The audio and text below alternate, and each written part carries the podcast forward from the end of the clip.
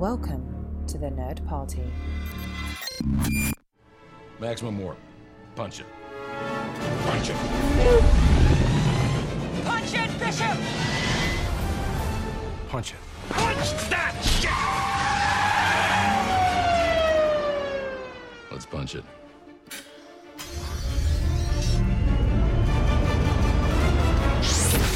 Hello, everybody, and welcome to Punch It, episode 23. My name is Charlene Schmidt, and with me, as always, is. Uh, well, I mean, always, Char. It's Phillip Gilfus. That's why I ended with the is? Because, yes, this familiar face is not the face I usually see every single week when I record. However, Tristan unfortunately had to take a bye this week, but you were able to step in, which is fantastic because we did a punch it before on Babylon 5 as a primer to what is going to become our series of filibusters on the show season by season. Our first season breakdown just was released last week, and we are continuing our rewatch. And I thought, you know what? Let's continue this Babylon 5 kick, Gilfus, and let's write something Babylon 5 since Tristan will never ever do this with me. Be my buddy, Phillip. And you said, okay. That's right. I'm always prepared to be the nerd party's poor man's Tristan Riddell. Um, and that's why I'm here. and I think in honor of this this uh, attempt at Babylon 5 writing, I believe just for this episode, we're renaming the show Jump It. That's right. Jump Gate opening. Mm-hmm. Yeah. And lest we forget, Tristan is, I think he still has this title, the International Sex Symbol. Right. Yes. The ISS. Is a carryover from Trek FM. Yes. Yes. So, I mean, if you have to be the stand in for that, that speaks highly of you, sir. Wear that with pride. I'm literally the stand-in. They do the lighting, and then I step away, and then the ISS comes in to do all the real filming. So, but but hey, it's it's a job, and, and I'm glad to have it here on the network. It's so, a gig, it pays the bills. Right. Right. Just like real life. That's right. Ah. So, what we're going to do today is we're going to do something fairly typical to this show, but with a little bit of a twist. You and I are going to write some Babylon 5, but we might not necessarily write a full episode or even really a short story. We're going to actually riff on maybe a couple of ideas that we have, and maybe these are things that maybe aren't big enough to be full episodes, but little stolen moments, missing things that we maybe wanted to happen or know happened that just didn't make it on screen. But wouldn't it be interesting to maybe say read a short story about it or to have a little webisode, as you said off air, Gilfus? Yeah. And uh, I just. I'm enamored with this idea because there's so many little moments as we're going through a rewatch that come to mind just almost immediately. And so let's dig in. Let's explore this. Let's go. What is on your mind, sir? I'm dying to know. Okay. Well, I mean, I, I think looking at the whiteboard, which I'm, wow, yeah, thanks for cleaning it already. Oh, yeah, no problem. But but I think with Babylon Five, there's so many places you can go. Obviously, though, it's also to me an intimidating endeavor to attempt to write Babylon Five. it being such an epic, and you know JMS J Michael Straczynski's um, opus. Um, and so it's it's like, gosh, you know, what do you do? Do you try to tie in elements? Do you try to, you know, what season are you in? What what characters, whatever. And so I have a couple approaches that I've done. And so I'll just tell you my first approach in sort of the wepisode, uh, if you will, category. And I, I know recently y'all have often been talking about Arrested Development Yes. and talking about the se- season four we dare not speak of. But of course, yes, indeed. That's true. one of the challenges with that Arrested Development is, of course, they couldn't get people at the same place at the same time, and so a lot of these episode ideas for Babylon Five involves kind of like that. A lot of character moments, main character or even secondary character moments, where they were sort of out on their own. Oh, okay. So maybe that'd be a good webisode, right? Because you only need one or two main actors or main characters. So, mm-hmm. so I I have a few things that we know happened, but we never necessarily got to see. I don't know if you want me to go one by one or just name them all, but here's here's I'll throw my my first one. You'll see where I'm going. Just start with one. Hit me. Sure. All right, Vir, when he was the ambassador to Minbar. Ooh. Yes, we never really got to see anything about this. We heard actually very little Right. about this. Like, it was just, oh, it's fine. No, no, no. Something had to have gone down here. Really. Right, for, and for those who don't remember, so this and this actually, I say that I don't think I remember. Um, my seasons are blending. I'm doing a rewatch, so my mind's totally like flushed of what's gone on and that I haven't seen yet. So I know at some point, either three or four, season three or four, um, Londo sort of quote unquote promoted Vir. And, and, and I think the underlying reason was just to get rid of Vir so Londo could go down his dark path alone. But anyway, Pretty much. But he quote unquote promoted Vir. I don't know if he got full ambassador status, but close to it to be the Centauri's representative to uh, the Minbari. And so Vir disappeared. And then when he came back, it was sort of revealed that he had been using that position to take in Narn refugees. Right. And so basically he got fired and demoted to back to being Londo's at- attache, where he sort of belonged. Um, but anyway, so that was sort of all we got. it's where he was needed most, to be quite honest. right. I believe Londo's like, you're not the first to go native, you know, and and so that was sort of a a thing that went on there. But so yeah, yeah, because Vir Cotto, you know, someone who I, I think is actually a very interesting character. I mean, I don't think anyone would say he's not, but I think he's a lot that I could focus on a lot if like we were just doing an episode. Um, like I would want to just focus on Vir, but Vir and Minbar because he, you know, he's not necessarily the most confident person, but he is. He is and he isn't. Well, he gains confidence as the seasons go by. I mean, I, he starts off kind of uptight and nervous all the time, like, oh, what now? But then later on, he kind of comes into his own and he does gain some confidence. Maybe we should just go ahead and give this disclaimer before we go too far. Unlike our filibuster series, I think this is going to be completely full of chock full of spoilers about Babylon 5. Oh, yeah, I think that's just kind of a given anymore on the show. We always say, oh, caution, spoilers, but really, like, I don't know. If you're going to listen to a podcast about anything on any network, be aware there's probably going to be spoilers. It's very hard to speak generally. you're bound to give something away. So, yeah, spoilers. But but yeah, so I mean, like you have a Vir, like even before even season two, where both of us are around, uh, when he stands up, stands up's the wrong word, but when he faces the techno mages, we have a Vir who's scared, but he doesn't leave. Right. So he's he's a he's a he's not a flight, he's a fighter. But then you know you go to the future where he kills Emperor Cartagia, you know, and so this is the Yeah. spectrum of Vir. So but we're in between those two points when he's on Minbar, and so do you think that would be an interesting episode or or because I I feel like Minbari and I, and I know it's Phillip he's always going to talk Star Trek I think Minbari are often the Vulcans of Babylon Five that they're not that exciting I mean they are but they're not Well, I mean, they're so busy conducting rituals Mhm. and, and things of that nature and carving their bones, or at least the women anyway. What I'm most interested in with this idea is how does Vir react to being on Minbar and interacting with Minbari, and what does that look like? Because, like you said, these are maybe not the most colorful of people. They're very subdued. They're, uh, I mean, unless they're at war or maybe going to start a war with the humans and uh, want to kill everybody and ha- show no mercy, they don't get overly emotional. Like they do, but they don't. Like I, I don't know. Delenn has interesting periods. Just focusing on her for just a sec, where she can be extraordinarily emotional, and you're not even completely sure why. And I'm thinking first season Delenn, okay, Right. before she becomes half human. But then there's other times when she's very calm under pressure, and you don't even really know what she's thinking. So if that is a gauge for Minbari, I don't know. That's actually a very good correlation to Vulcans then, because the Vulcans repress their emotions, and maybe the Minbari do a similar thing. It's just maybe they're not quite as good at it.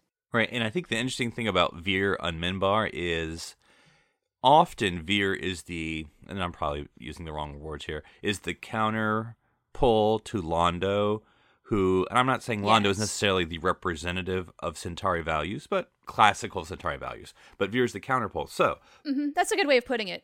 but when Vir's on Minbar is he going to bring a Centauri approach to how to be like is he going to make mistakes about like oh well this is what we would do as Centauri and oh I'm sorry or is he going to be more of the Vir we know where he's all understanding and he's sort of like the Rom? I know I get a Star Trek reference.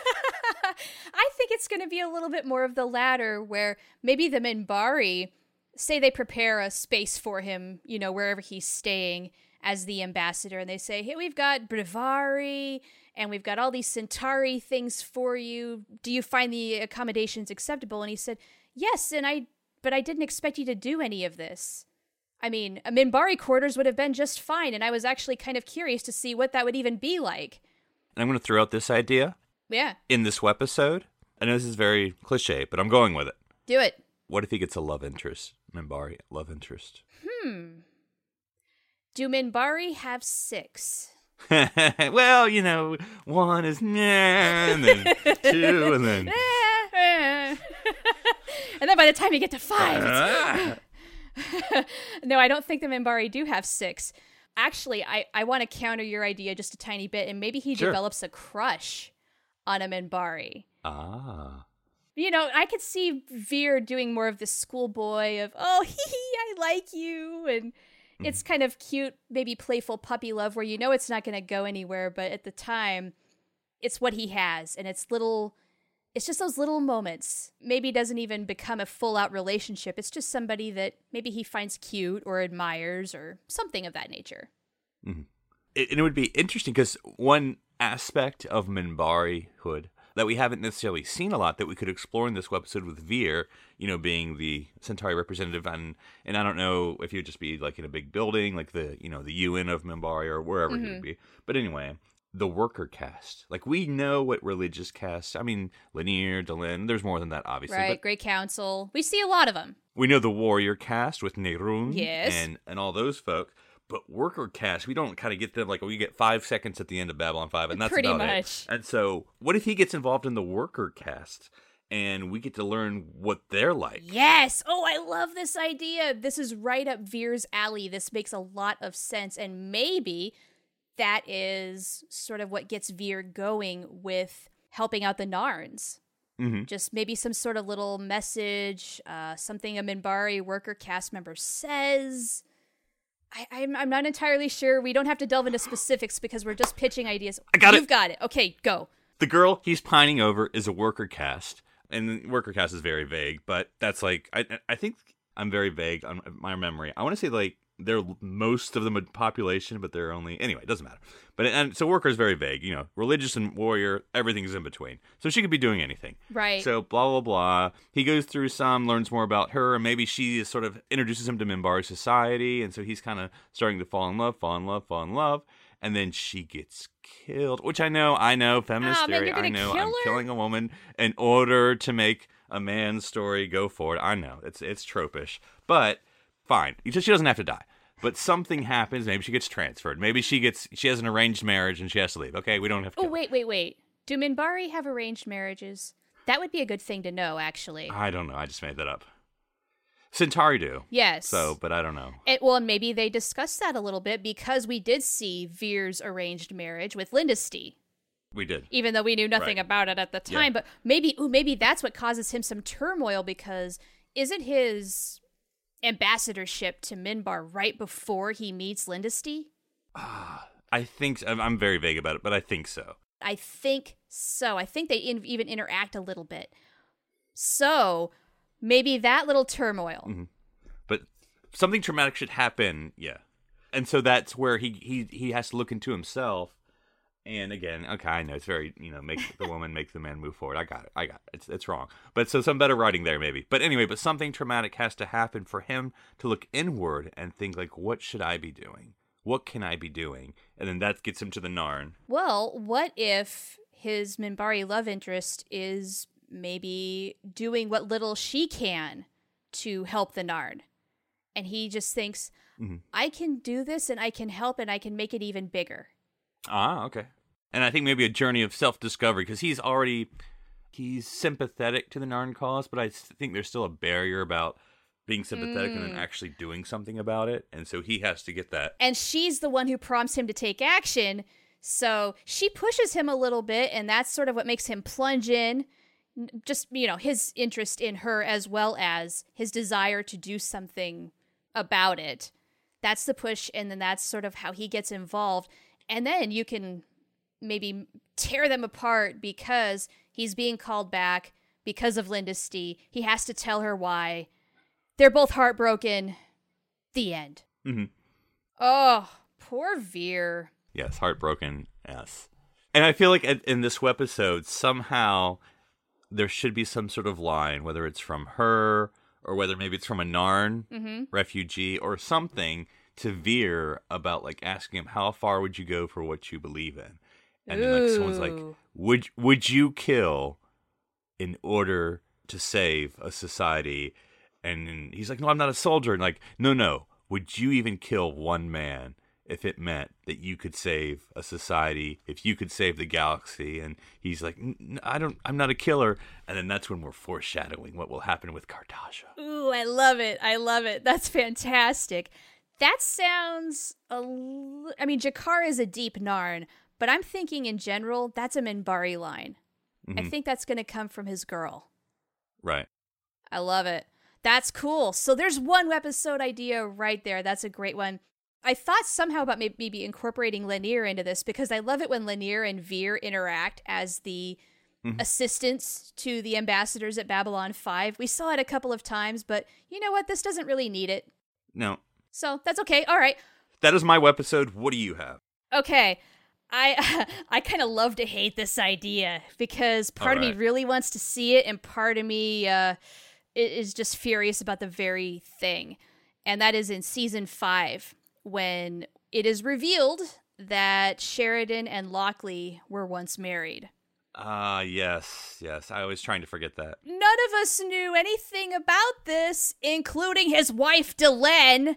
Hello. How do you not tell somebody that? I mean, she knew about Anna, but Yeah. I mean, this was an idea that I think just came out of nowhere, but come hmm. on. Ugh, this was one of, the, I think, the biggest mistakes. But if you're going to do it, we need more background. And you know what I want to see?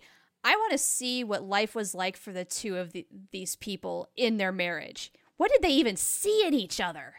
I don't. I, They were young, they were stupid and foolish, and I want to see the point where they decide to get a divorce just to feel good. That's where I'm at with it. the the rise and fall of Sheridan Lockley. I think it was a really rough three months.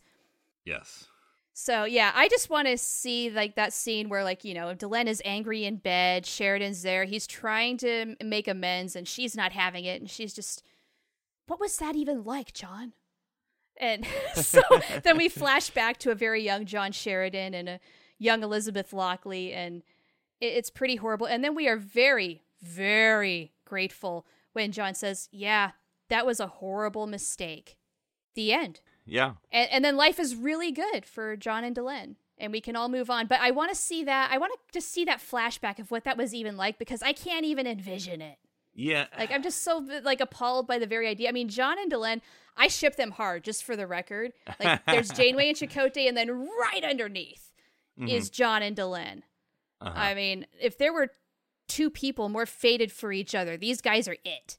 I mean, I have a, I have a question. Uh, Yahoo? What is that? No, no, it's woohoo. I freaking love that scene so much. uh, yes, yes. Poor John going through all those Minbari rituals. There were what, 52 of them? I don't know. Something like that. Yeah. And they save pleasure centers for something like 48. I mean, it's ridiculous. But anyway, yeah, so that is not a huge concrete idea, but I just want to see like a two minute little mini thing watching uh, Bruce Boxleitner and Tracy Scoggins ham it up and do something kind of fun with it. And then we just see that moment and then we can like that, that that's just it. That's it. okay. I I could get it. Like just just and and the, the moral of a story is is just that that was a huge mistake. Cuz yes it was JMS, yes it was. Right. So you're talking about all of season five, I assume. A very good portion of it, yes. yes. so, do you have another idea on hand? I have a few. So let me pick pick another one here. Here we go. Marcus training to be a ranger. All of Ooh. I mean, because Marcus is awesome. So let's just period. I think there should be a mandatory like minimum of half an hour for the Marcus webisode just so I can look at him. Right. Cuz I kind of dig him. He's adorable. He's well, he adorable's not the right word. He's very handsome. And he's got the accent going for him and as an American woman, I find that extraordinarily attractive. Yes, I do. You got the long hair. So I just want to sit there and drool. Hmm. I don't care what he does. He can read the phone book for all I care. He'll play with his stick, or I mean, you know, his his pike is what I mean. he can do that too.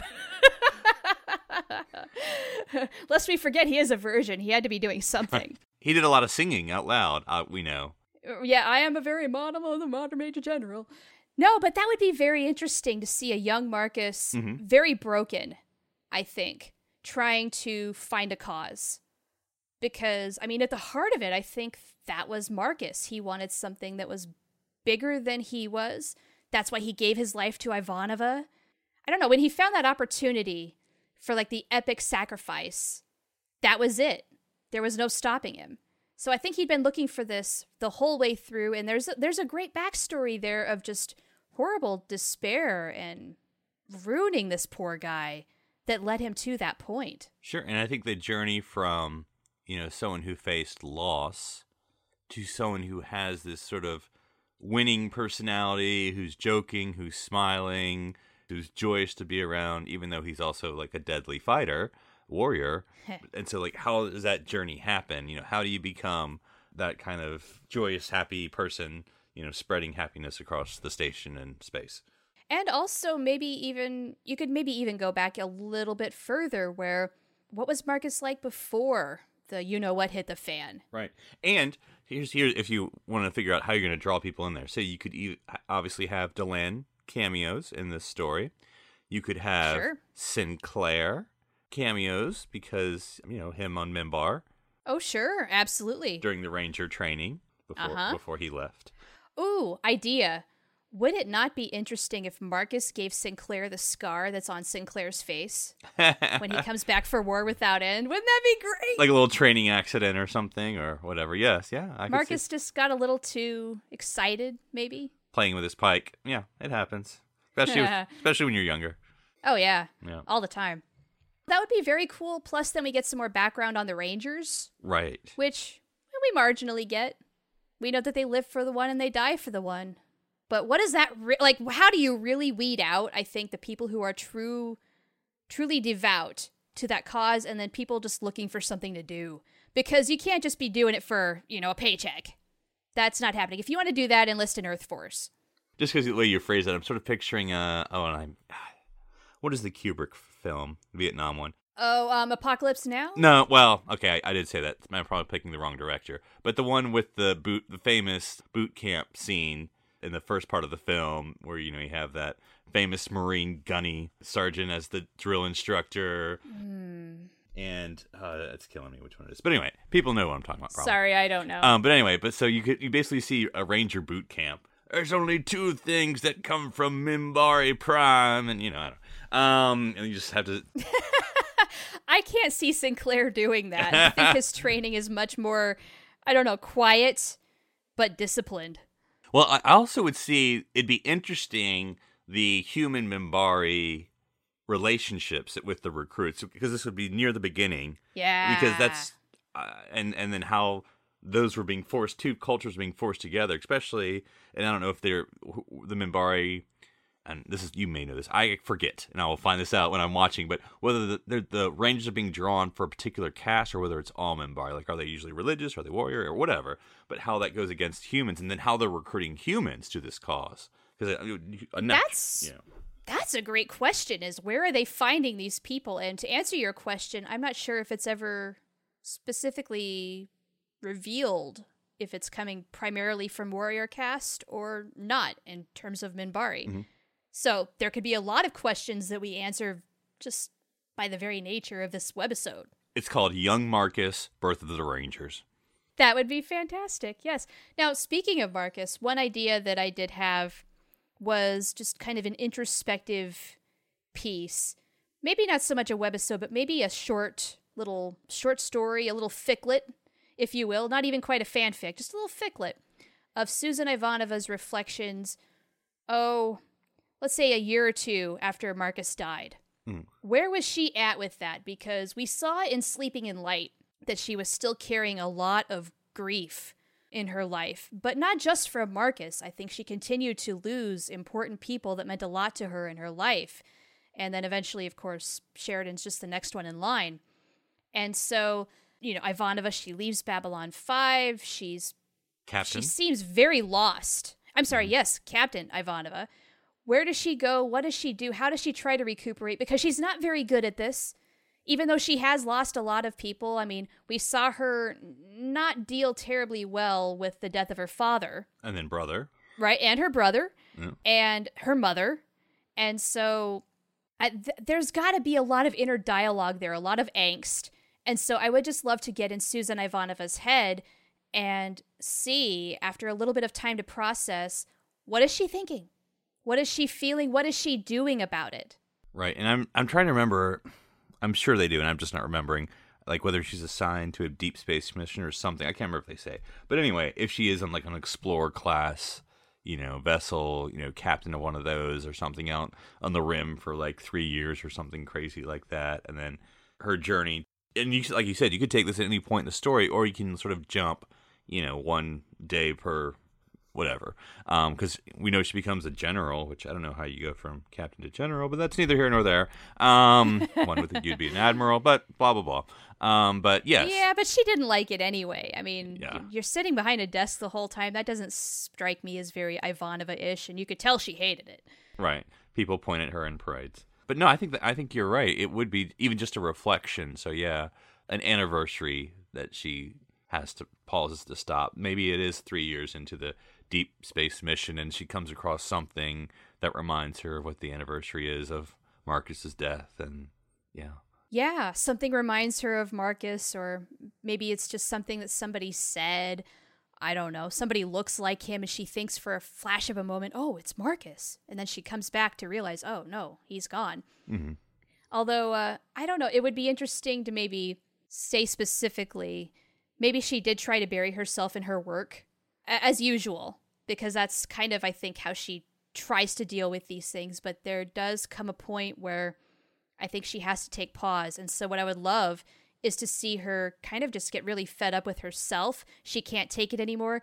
And she decides to take three weeks off. And she goes back to Earth. She does what she says in one episode. Like, Marcus asks her, if we survive the war, what do you want to do when this is all done? And she says, I want to go back to Earth and I want to go see Paris. I want to go to my father's grave. She says a couple of other things. Mm-hmm.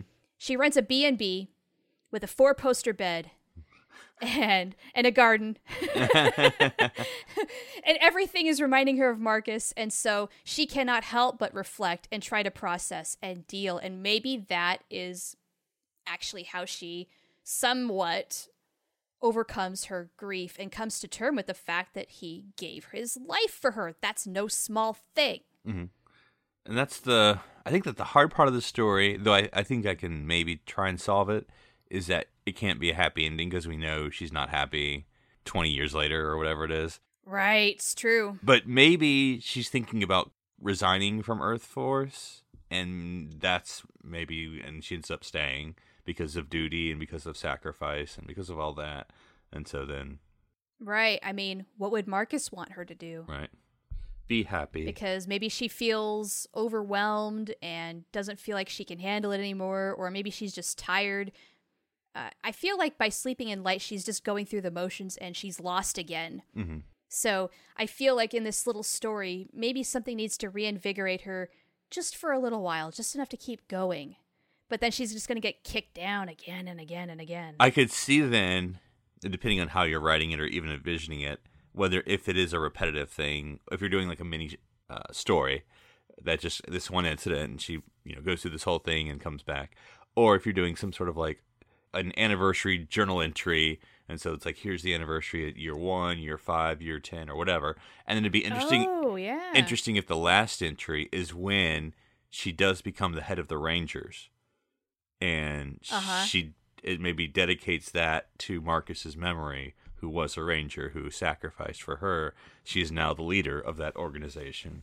And instead of maybe that bogging her down, like, oh, this is yet another reminder, it's, I don't know, maybe it just ignites something again in her spirit. A new beginning, yes. that our B5 is full of new beginnings, rebirth. hmm So now that this has kind of come out from my brain, I really want to write something like this. I'd love to get into Ivanova's head. Babylon Five needs like a new voyages contest to like Star Trek has. I think. Submit your B five stories. Honestly, I've not checked yet, but people have got to be out there writing Babylon 5 fanfic, right? Even mm-hmm. 20 years later, I mean, people are still writing Voyager fanfic. I know that for a fact. So maybe it's not too late. Maybe I get on this. Yes. No, I agree. I agree. You definitely should. And then we can act it out on on one of our shows. Ooh, all right, all right. That would be cool. We could do an audio drama. Yes. Oh, okay. The ideas are percolating. This is fantastic. Well, have you got any other ideas that you want to throw out there into the ether? Well, I do have a few ones of, of sort of stories that went on. You know what? I'm just going to list them all because I'm not going to use them, but I just wanted to throw them out there into the void. Okay. Sure, do it. So, Lyta with the Vorlons, you know, when she disappeared Oh. and came back, we didn't, you know, what was that like? Of course, that's going to be hard because you're going to have to show a lot of Vorlon stuff, and really, you want to keep that mysterious, so maybe right, you so you kind of can't. Right. But wouldn't it be interesting if you could find some clever way to depict that, even for five minutes? Yes. um, this one's written G'Kar in space. By that I mean the end of Babylon 5, but then we know, you know, eventually he ends up on Centauri Prime choking Londo to death. But what happens with because he took Lyta? That's right, he took Lyta. Yes, he took Lyta. So, okay, this is the spin off show then The Adventures of G'Kar and Lyta. Right. That's not what we're calling it. But yes. Have you got a better title? Um The lizard and the teep. No, that doesn't work either. Um no, but that's a great potential right there. Is just they go off and we don't really know what they do. solve mysteries. you don't know what they're doing. They could be doing anything. That's right. Um, okay, that was a quick one. The Sinclair Valen storyline. So basically, you go to the very beginning. What's happening on Babylon 4 with Valen now? And Sure. there's a whole series right there, buddy. Probably, probably. And then the last one, the quick one before I go into my real one, is David. We've never Yes! seen David. Oh my I mean, god. yes. The elephant in the room. Okay, yes, David Sheridan. This was going to be my last one. So, Oh, do you have any Go- go ahead concrete? Okay, I didn't know if you had any concrete ideas or not. Well, okay, so they dangle, you know, because Londo sends the quote unquote present Mm-hmm. for David to open. Is it safe to assume it was defeated because we get, if you go the end of season four with old Delenn, Uh I feel like she would have said something like, hey, my son went crazy or something. You know, like, I don't know. They mentioned like there was an incident with David Sheridan, and that we can infer is related to Londo's little present. Right. But I feel like maybe I'm misremembering that it turns out all right. Like, I don't remember. No, I think it. I think it does. hmm Let's just say that it does. yeah, yeah. Well, that's, that's what I'm saying. But so, like, I mean, at any point, you can have I don't know where, where you want to do the David story. You know, him trying to be a ranger, or or the incident. I mean, that would be, be the most attractive one when Londo he opens up the Londo gift. But I don't know any any, any anywhere and in between. I see a little bit of like a mini series sort of idea of this where there's so many gaps. I mean, we don't even really know um, like the circumstances under which David was born. You could do the birth story if you want to go for a complete, like, you know, you could just go full out baby fic, you know?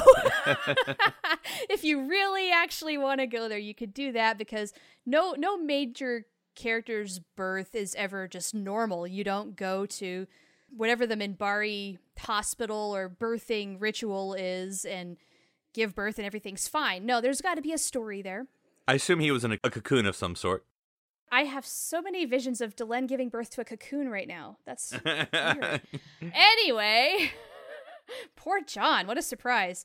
And then here's a question: Is David half human, half Minbari, or is he three fourths human, one fourth Minbari? Well, I think genetically he kind of has to be, but I'm not a geneticist. Right, or he comes out looking like G'Kar, and there's an, a lot of questions. Oh my. G'Kar, I mean, I know he was a busy guy, but messing with a married woman ain't right. I mean, I know he peeked in on their honeymoon, but that also wasn't right. so, I mean, you could just start with that. You could do maybe the little thing on his early life, like what was David Sheridan like as a kid. You can do the reveal of the gift. Uh, you can have David Sheridan watching the little, I don't know, was it audio or video that John recorded in the next to last episode where he's talking like he's giving David what little wisdom he has in life. oh yeah, very Jack Crushery. Yeah, never start a fight and always finish it. We could see maybe some circumstance under which he watches that, gains inspiration, remembers his father. What does he think of his father? Why was David not around also when John Sheridan was coming to his last days? I I mean, was he training with the Rangers at that point? Was that it and he couldn't get away? That was the excuse of why he couldn't come to the dinner, but it's kind of jerky for Sheridan to go off and die and be like, eh, But Uh, you think like there'd be I don't know yeah like could he not maybe if David can't get away can John go to the Ranger training camp and at least say goodbye to his son I mean what the hell here I know the last episode was only 45 minutes but this is family we're talking about and it's a loving family union so there's no dysfunction I think David will have daddy issues. I think David will be like JJ Kirk. I think he's going to have serious daddy issues. really you think uh no I disagree I think John and Delenn they're both very loving parents it's just they they have chaotic lives and just things happen all the freaking time. Yeah, but look at the kids of successful people. They never, you know. Uh, yeah. I mean, you got a point there. You got a point. Maybe they're too busy for him. I mean, look at uh look at Han and Leia's kid. That guy turned out to be a jerk. right? yeah. Oh, I don't know. That would be an interesting thing to lay out too. Is just what is the family dynamic like? I obviously have the very Mary Sue edition where it's just Uh-huh. oh everything's pretty hunky dory. Everything else is chaotic, but inside the home we're solid. mm-hmm Because That's that's, right. what my own life is like. my husband is my rock, and without that, I would be insane, even if everything else is out there. But maybe it's it's not so great, and maybe that does cause some friction, and maybe there is some tension between John and David, and Delenn has to be the one making the peace. I don't know. You can explore that. Then you've got the gift, you've got the wisdom, you've got the ranger life, uh, and all the danger that that ensues. What do you suppose David Sheridan eventually becomes? Because we never find that out.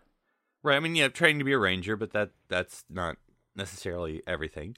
Does he become the president of the or, or the Interstellar Alliance after a while? Yeah, I mean, I would hope it wouldn't become a monarchy. You know. Well, right. Maybe that's a, a very maybe he wants to, but it's a very unpopular opinion, kind of like Prince Charles, and nobody wants him to be king. You know. I think that's usually his mom's fault in that case. so you blame Delenn. well, uh, who also lives forever, just like the queen. True. True. Yeah, I think David.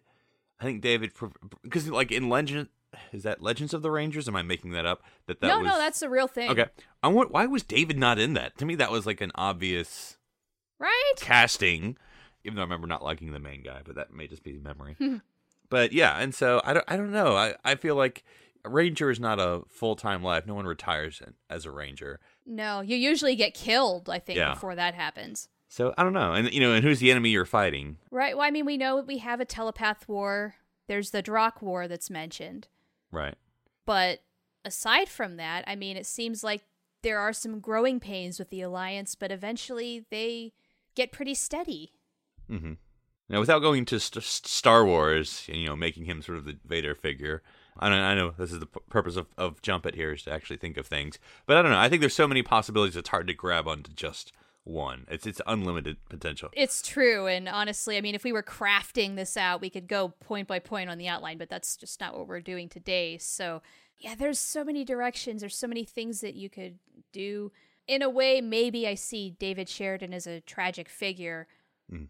but I, yeah, I'm having a hard time coming up with any circumstances that would justify a big character's death like that. And yes, I do think of him as a big character, even though we never saw him on screen. I, I so I've, that- that- like so. Those are all my quick lists. So this is my actual uh, idea, and I say idea. It's like two sentences. okay. But as I said, Vir is who I was really thinking I would love to do an episode based just on Vir. And then I was thinking, you know, how am I going to do this? Where's the ways to go? And I know this is very cheating, but I was like, well, who can I buddy him with? Because, you know, you sort of have like the Lennier Londo story. You have sort of the Franklin Marcus on Mars buddy cop thing. So it's it's pretty Yeah. cheap. I know, I got it. But I was thinking of someone who's unlikely, but someone who'd also be interesting to explore. And so here it is. And I'm thinking three or four that you could go later in this season five if you really wanted to. Um, but I think things are getting too serious at that point or concrete. And this is Vir and Zack Allan. Oh, yeah. I love it. I have two ideas. One, and again, it's kind of a stupid idea because I'm stealing it from Buffy the Vampire Slayer. I don't know episode titles. Anything that's not Star Trek Next Generation or the original series, I just have to go Friends titles. Um, but this would be the the Buffy episode is the one where Xander has his own B plot, but that's the whole story. Is his B plot is the whole story, and he intersects with the main plot, which we don't actually see what's going on. We just see the snippets of these epic scenes going on. But he's sort of on like the B hmm. plot is the main story where he's just doing the stupid stuff. But like, you know, he'll come into the scene. It's like Buffy and Angel are having like, no, don't do it. Oh, I love you. And he's like, okay. And you know, it's just all these different scenes. And so I'm almost picturing like Zack and Vir have this little thing that they have to deal with. And like they end up coming into these scenes like every 10 minutes of like epic stuff going on, whether it's during the Shadow War or whatever. But they still have to like deal with their little stuff. And so it's sort of it's funny because what they're dealing with their little problem their b plot is seems very important and that's the main driver but it every now and then they'll have these intersections with what's going on with these epic shadow stories or Minbari civil war or whatever um and so Right. that's an idea Yeah. Well, and actually, the like maybe a big shadow battle, like mm-hmm. maybe the very end of season three, Z'ha'dum, where there are shadow vessels surrounding Babylon Five. Maybe Vir is kind of caught into a position where he's got to team up with Zack. Zach needs him for some reason, and they've got to make something happen. And what it what it is, I, I'm not entirely sure, but it's extraordinary circumstances. Anything's possible. And so you see them going to town. yeah i just like the idea that the main characters are doing main character stuff but the secondary characters are, are always doing stuff and so these secondary characters are dealing with with like the really big problem but it's a step below that no one else would have to time to deal with but still is a big issue Yeah, and we always see like what Sheridan is doing, what is Ivanova doing, uh, usually what Garibaldi is doing. Well, what is Zack doing uh, in the meantime while Garibaldi's off doing his big epic thing? There we go. It's the lower decks of Babylon 5. exactly which they did do the lower decks episode with the two maintenance workers or whatever they were Oh, I love that episode. Yeah, Mack and Bo. yeah the gay couple and so it would be interesting to but so I, I guess i'm stealing that idea from babylon 5 itself but it's these are with two characters who we don't necessarily get a lot of i guess we get a decent amount of Vir, but we don't get a lot of zack No, and we could use more. right And so pairing them together, uh, yeah, what does that look like? And I have a feeling they'd actually get along fairly well together, so that would be a lot of fun.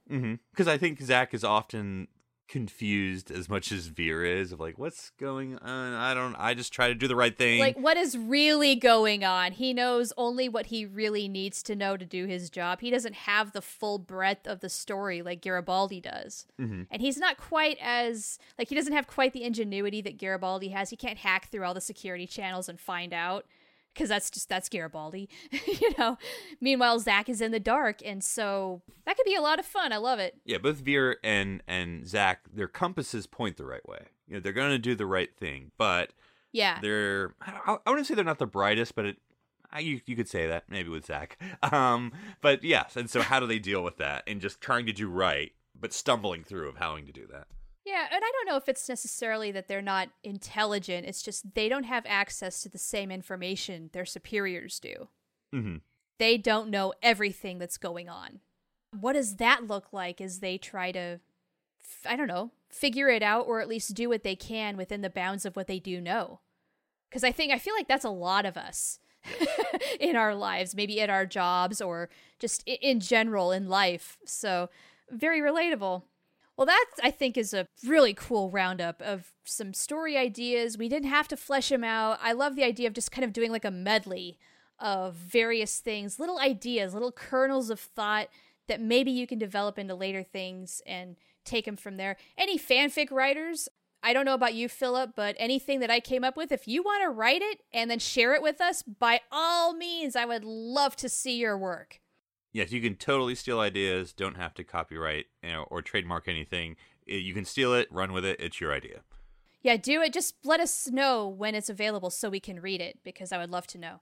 All right. Well, before we go, I want to remind everybody to follow us on Twitter. The handle is Join Nerd Party. On Facebook, it is facebook.com slash the nerd party. And of course, go to our website. Go to thenerdparty.com and check out all of our shows. We have new stuff coming to you every single day of the week. We've got everything from Harry Potter to Jump in It to Ceti Alpha 3, which is the f- show that you're on, Phillip, with uh, Daniel and Darren, to Star Wars and everything in between. Phillip, why don't you let everybody know where everybody can contact you if they want to let you know their Babylon 5 story idea? Sure. They can find me uh, in the Zocalo um, on Twitter, where my handle is NC Public Servant. Fantastic. And you'll find me having a drink at Earhart's. My handle is Oh the Profanity. Now, of course, the deal is if they contact you at Earhart's, they cannot talk official business. Nope, because if they do, they will buy everybody there a round of drinks. So just be cautioned to that. All right. Well, thank you again, Phillip, very much for joining me. This was a lot of fun. And I cannot wait until next time when it's either you or me or me and Tristan. One way or the other, we're going to punch it up. Ready for warp, sir. Let's punch it.